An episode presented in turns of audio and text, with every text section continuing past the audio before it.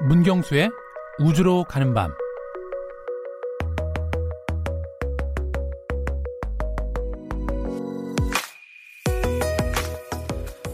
네, 오늘 우주로 가는 밤은 퀴즈로 시작을 좀 해보겠습니다. 다리는 6개고요. 눈은 23개. 무게가 950kg 나가는 무생물은 무엇일까요? 다리가 6개라고 해서 검인 줄 알았는데 눈이 23개, 무게가 950kg이다? 이거는 외계 생명체 라고 바, 밖에 볼 수가 없을 것 같은데요. 아, 네. 그 정답은 그 내년에 화성으로 갈 화성 탐사선 마스 2020의 스펙입니다. 네, 2012년에 화성에 도착한 화성 탐사선 큐리오시티의 새 모델인데요. 생김새는 비슷하지만 화성에 가는 이유가 다릅니다. 바로 화성의 암석 샘플을 수집해서 지구로 돌아오는 게 목표입니다.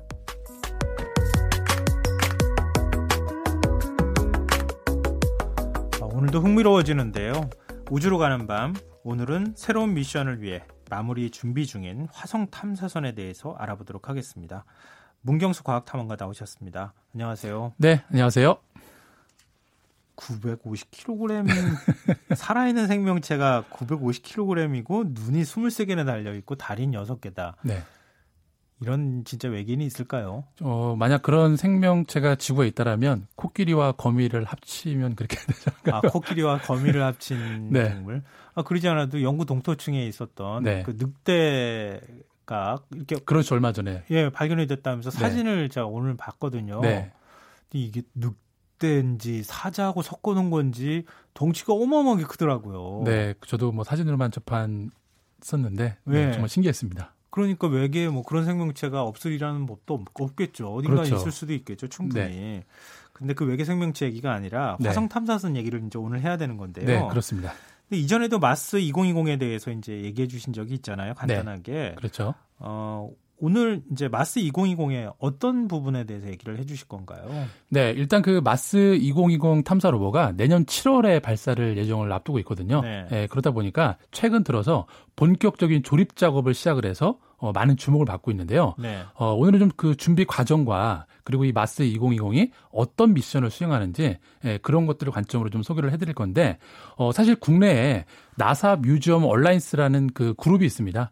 예, 주기적으로 그 나사 화성 탐사 미션에 참여 중인 한인 과학자들과 예, 국내에 있는 전문가들이 컨퍼런스 콜을 통해서 이 우주 탐사에 대한 다양한 이슈들을 좀 논의를 하고 있는데요. 어, 오늘은 어, 그 과정에서 나왔던 어, 언론에도 많이 공개되지 않았던 그런 부분들까지 좀 청취자 여러분들한테 소개를 드릴까 합니다. 그럼 거기 직접 참여하신 거예요? 네, 저도 참여해서 주기적으로 컨퍼런스 콜을 하고 있습니다. 지금 기사 안 나온 거죠? 네.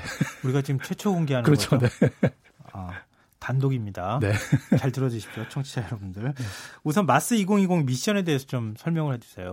네, 일단 그 앞서 말씀드렸던 것처럼 내년 7월에 발사가 되고요. 그리고 2021년 2월달에 네, 화성에 목, 착륙을 하는 게 예, 목표로 진행을 하고 있는데 어, 실제 그 현재 화성에서 미션을 수행 중인 이 Curiosity rover의 새 모델이라고 보시면 되는데 네. 어, 사실 공식 프로젝트 명칭은 Mars Sample Return mission입니다. 예, 바로 화성에서 아. 암석 표본을 가지고서 예, 지구로 귀환하는 프로젝트고 어, 내년을 시작으로 해서 어, 총 10년 동안 10년 안에 이 샘플을 지구로 가져오는 것을 목표로 하고 있습니다. 아, 거기에 이제 광고, 한국 과학자들이 참, 참여하고 있다. 네, 많이 참여하고 계십니다.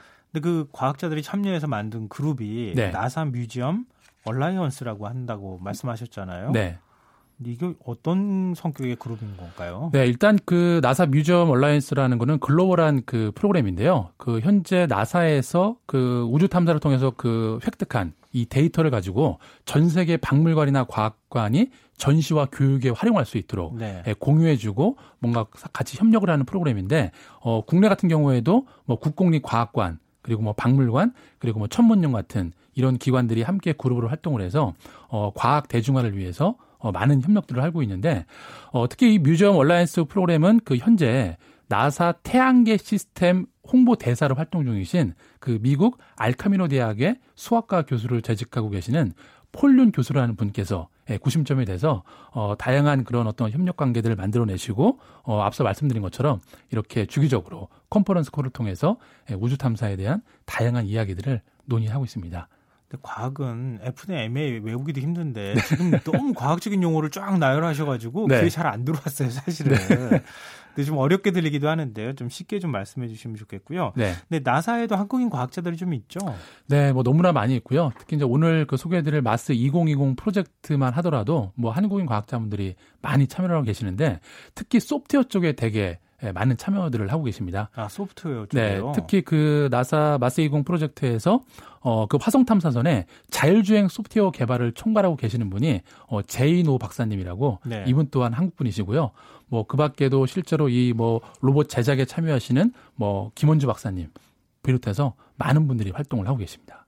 어, 사실 나사에서 나도 근무하고 싶다 이렇게 네. 꿈꾸는 청소년들도 굉장히 많이 있을 거예요. 네네. 그리고 과학자들 젊은 과학자들도 많이 그런 그렇죠. 생각을 할 거 아니겠어요. 네.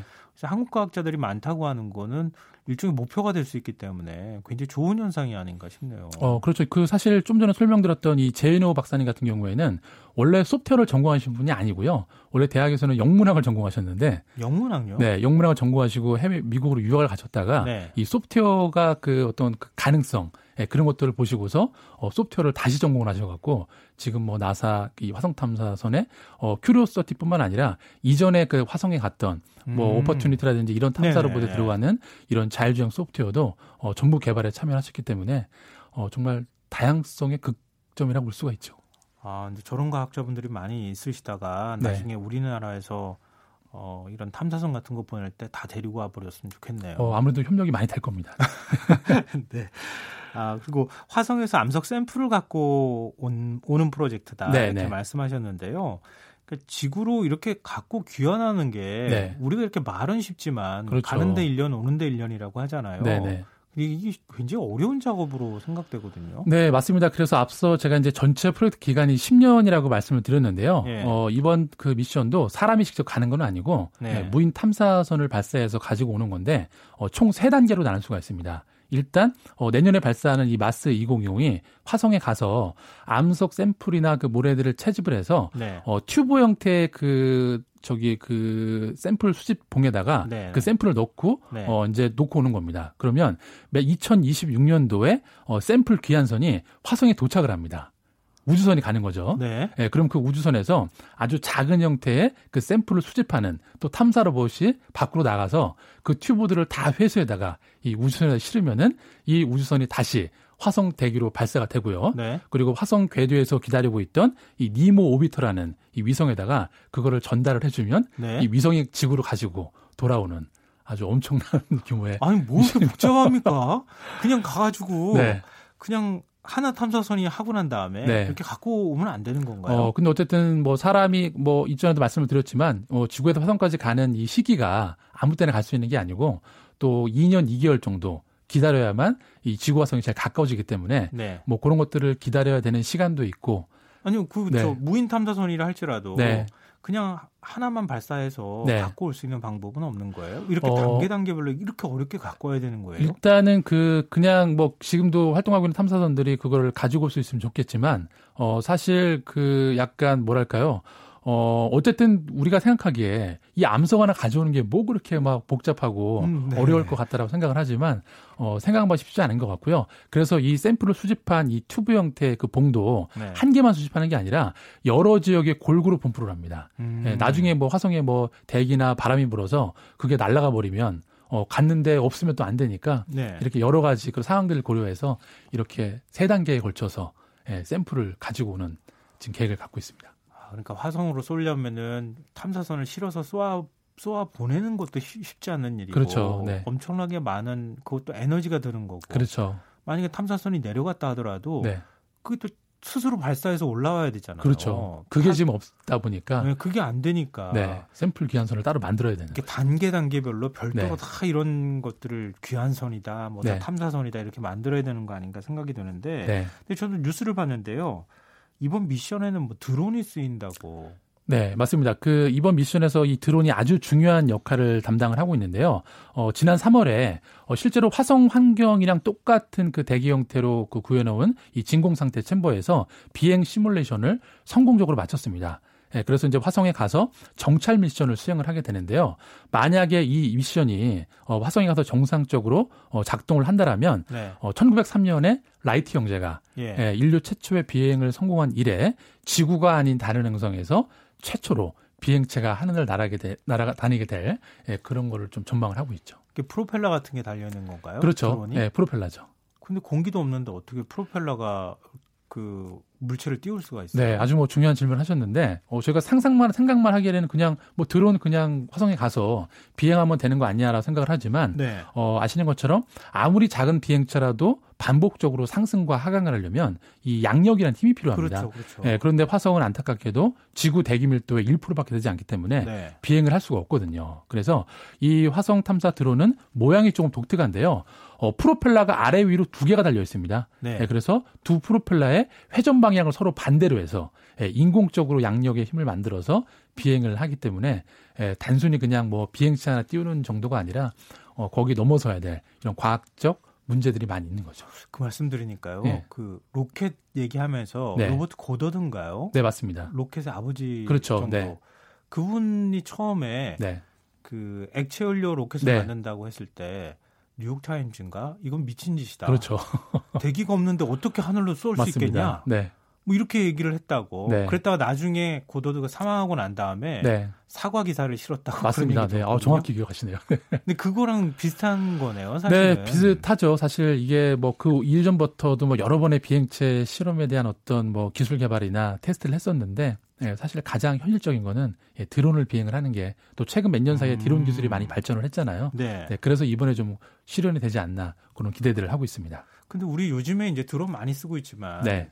이런 드론 같은 경우에도 그 사실 그렇게 높이 오랫동안 날지는 못하잖아요. 네, 그렇죠. 어 근데 이런 화성에서 쓰는 드론 같은 경우에는 에너지도 훨씬 더 많이 들고 그럴 텐데 네. 수명이 되게 짧으면 또 소용이 없는 거 아닌가요? 네, 아주 뭐 정확히 또 지적을 하셨는데, 어, 사실 수명은 길지는 않습니다. 그래서 원래 이 화성 탐사 그 드론도 화성에 가서 총 4번의 비행을 하는 걸로 예, 미션을 설정을 했는데요. 그래서 한 번 비행을 할 때마다 약 5분에서 10분 정도 예, 비행을 하고요. 그리고 원래는 그 H덩초에는 그 이 드론이 비행을 하다가 다시 착륙을 할 때는 이 탐사 로봇의 위에 그냥 장착을 해서 아. 다시 탐사 로봇의 동력을 쓰려고 했는데 아무래도 리스크가 많다 보니까 어 이제는 분리해서 어 탐사 이 드론에 달려 있는 태양광 전지판으로 자체적으로 연료를 만들어서 어 총 4번 정도 비행을 한다라면 나사는 충분히 가치가 있다. 이렇게 판단을 하고 있는 거죠. 크기가 큰가요? 어, 크기가 크지 않습니다. 실제 지금 뭐 검색을 해보시면 실제 모양이 나오는데 어, 실제 몸체의 크기는 뭐 주먹 서너 개 정도 합친 것밖에 안 되고요. 아 그렇게 작아요? 네, 작죠. 아무래도 뭐 비행을 해야 되니까 네. 대신에 프로펠러 길이가 거의 1m가 넘어갈 정도로. 예? 네, 그러니까 1분당 약 4,500 rpm 정도를 확비해야 되기 때문에 일단 프로펠러가 길고 많이 돌려야지만 예, 뜰 수 있으니까 지구랑 전혀 다른 형태로 디자인이 됐다라는 거죠. 아, 양력을 일부러 만들어야 되기 때문에 그렇죠. 그렇게 그 날개가 크게 있어야 네, 되는군요. 맞습니다. 어, 굉장히 좀 기형적인 모양인 것 같아서 좀 특이한데요. 네. 그러면은 마스 2020은 암석 을 갖고 암석 샘플을 갖고 귀환하는 거 말고 또 다른 어떤 임무가 있습니까? 네, 기본적으로 이제 그 이전에 갔던 큐리오서티가 갖고 있던 실험 장비들을 다 장착하고 있는데요. 특별히 그 주목할 만한 장비가 하나 있는데 어 영어로 좀 길기 때문에 약어로 얘기하자라면 몫이라고 불리는 장비가 있는데요. 어, 이 장비는 뭐냐면 화성 대기에 이산화탄소가 많다 보니까 이 이산화탄소를 포집을 해서 이산화탄소를 수소와 산소로 분리해내는 장비입니다. 즉 산소를 만들려는 장비라는 거죠. 네네. 예, 그래서 만약에 이후에 인간이 화성 이주나 뭐 화성에 가서 탐사를 했을 경우에 예, 예. 어, 인간이 우주인이 호흡할 수 있는 네. 최소한의 산소의 양을 만들 수 있는 거를 이번 그 마스 20의 몫시 프로젝트를 통해서 한번 테스트를 해보는 거죠. 아 실험을 해봐서. 그렇죠. 그러면 산소를 만들 수 있다. 네. 아이 정도의 이산화탄소로 요만큼의 산소를 그렇죠. 만들 수 있다. 네. 그러면 다음번에는 그 장치를 큰 걸 갖고 가서. 뭐 그럴 수 있을 겁니다. 네. 그럼 그 다음에 유인 우주선을 보내는 그렇죠, 거예요. 네. 그런 단계가 필요한 거죠. 어, 그 굉장히 흥미로운데요. 그거는 네. 진짜 그러면 나중에 마션인가요? 거기 네. 나오는 것처럼 감자 심어가지고 키우, 키우는 그런 시대를 우리가 또 볼 수도 있지 않을까? 네, 뭐 그런 게 좀 기대가 되는데요. 네. 또, 또 다른 미션 같은 게 있습니까? 어, 일단은 그 기존에 갔던 그 Curiosity 장비보다 보완된 장비들이 많이 있는데요. 그 큐리오, 이 Mars 20의 팔에 해당되는 그 팔 끝에 그 셜록이라는 예, 셜록 많이 들어보셨죠? 네, 네 셜록 홈즈, 예, 네, 명탐정 예. 홈즈인데 그 셜록이라고 불리는 그 암석의 성분을 분석하는 장비가 있습니다. 예, 근데 그 셜록이라는 장비의 성능이 많이 업그레이드가 됐고요. 그리고 무엇보다도 어, 셜록 혼자 그냥 어 그냥 다가가서 암석을 보고서 성분을 분석하는 게 아니고 또 그 옆에 약간 움직이면서 이 셜록이 어 그 분석할 만한 그 암석을 찾는데 도움을 주는 그런 장비가 달려가는데 그 장비의 이름이 그 셜록을 도와주는 아 그 이름이 뭐였더라? 갑자기 기억이 안 나. 홈즈는 아니고요. 네. 네. 네. 그 저기 혈록이랑 같이 다니는 그 아, 파트너 친구, 네, 그 의사 사람 친구. 네, 그 사람의 이름이 붙었습니다, 이번에는. 아, 셜록과 그래요? 그 예, 그 자기 파트너가 둘이 아, 갑자기 똑같이 성- 화성에 가서. 예, 그 미션을 수행하는 거죠. 어, 근데 하필이면 왜 셜록이라는 이름을 붙였는지도 궁금한데. 아, 그 이유가 있는데요. 어, 이 마스 2020도 어, 나사 혼자에서 만든 게 아니고요. 총 뭐 16개의 나라에서 같이 협력을 해서 만들었기 때문에 네. 이 장비를 만든 나라는 방구 바로 예, 영국입니다. 아, 그것도 그렇게 우리도 하나 만들어가지고 어떻게 이름을 붙이면 어떨까? 길동으로 붙일까요? 그것도 괜찮은 방법인데, 아, 참, 우리도 이런 데 한번 참여해가지고, 네, 그렇게 뭐. 뭔가 기록 같은 걸 하나 남겼으면 참 좋겠다는. 네, 저도 기대하고 있습니다. 네. 네. 아, 그거는 문탐원가가 하셔야죠. 아, 네. 아, 그리고 나사에서 마스 2020에 관심을 유도하기 위해서 굉장히 재미난 이벤트를 준비하고 있다고요? 네, 지금 한 달 정도 지금 진행이 되고 있는데요. 그 화성의 이름 보내기라는 이벤트를 하고 있습니다. 그래서 뭐 아무 포털 사이트에다가 어, send your name to Mars. 네. Send your name to Mars. 예, 마스라고 검색을 하시면은 네. 그 사이트가 나오는데 거기에다가 국가명이랑 이름 그리고 이메일을 입력하시면은 실제 화성 탐사 탑승권이 발권이 됩니다. 예, 예. 네, 그래갖고 이제 그 발승 발 발급 발급된 그 탑승권은 네. 어, 이 전자 칩에 다 기록이 돼서 어, 실제 마스 250에 탑재가 돼서 예, 화성으로 날아가게 되고요. 어, 그런데 그 지금 순위가 계속 랭킹이 되고 있는데 네. 일단 현재 가장 많은 신청을 한 나라가 터키인데 무려 250만 명이 신청을 했습니다. 250만 명이요? 예, 그리고 그 뒤를 이어서 뭐 인도, 미국, 이집트 순으로 순서가 많은데 어, 한국도 벌써 16만 명 이상의 신청을 해서 예, 5위 안에 지금 링크가 되고 있기 때문에 어, 아마 아직 늦지 않았으니까. 아니 어느새 16만 명이 신청을 했어요. 네, 그게 어쨌든 뭐 요즘에는 그런 것들이 기사 이벤트가 시작이 되면 뭐 국내에도 기사가 많이 전송이 되기 때문에 네. 또 과학관이나 아까 말씀드렸던 이 뮤지엄 온라인스 그룹에서 많은 홍보 활동을 했기 때문에 네, 한국 분들도 이 화성에 대한 열망이 강한 것 같습니다. 일단 탑승권을 갖고 싶다고 하네. 그렇죠. 실제로 이제 네, 있겠네요. 그렇게 우주 복을 그려 있는 그 탑승권에다가 그 사람의 이름과 국적이 예, 다된 것들이 또 이렇게 프린트로 인쇄할 수 있게 예, 제 메일로 오기 때문에 예, 뭔가 되게 두근거리는 그런 다시 한번 그 검색창에 어떻게 치면 된다고요? 네, send your name to Mars. Send your name to Mars. 예, 예. 알겠습니다. 저도 아들하고 꼭 해보겠습니다. 오늘은 마지막으로 이제 거의 끝날 시간이 다, 다 됐는데요. 네. 어떤 곡을 선곡을 좀 하셨어요? 네, 그 저는 이번에 오늘의 그 신곡한 노래는 비틀즈의 Across the Universe라는 노래인데요. 예, 이 탑승권 그 발급 이벤트를 보면서 그 인류의 그 어떤 그 우주에 대한 열망이 어, 정말 이 우주를 예, 횡단하는 만큼 많이 확산되기를 바라는 마음에서 이 노래를 선곡해 봤습니다. 정말 이거 아, 아시는 분들 굉장히 많을 거예요. 그쵸. 이 노래. 네. 우주를 건너라고 해석해야 되나요? 그렇죠. 네. 아, 정말 그런 날이 빨리 왔으면 좋겠습니다. 오늘도 굉장히 흥미로운 시간이었습니다. 화성으로 가는 인류의 발걸음이 한 발 더 가까워지는 느낌입니다. 여러분도 화성으로 가는 탑승권을 발급해 보시면 어떨까요? 지금까지 문경수 과학탐험가와 함께했습니다. 고맙습니다. 네, 감사합니다. 자, 오늘 모바일 상품권 당첨자는 홈페이지 공지사항에서 확인하실 수 있습니다. 비틀즈의 Across the Universe 들으시고요. 전 내일 찾아뵙겠습니다.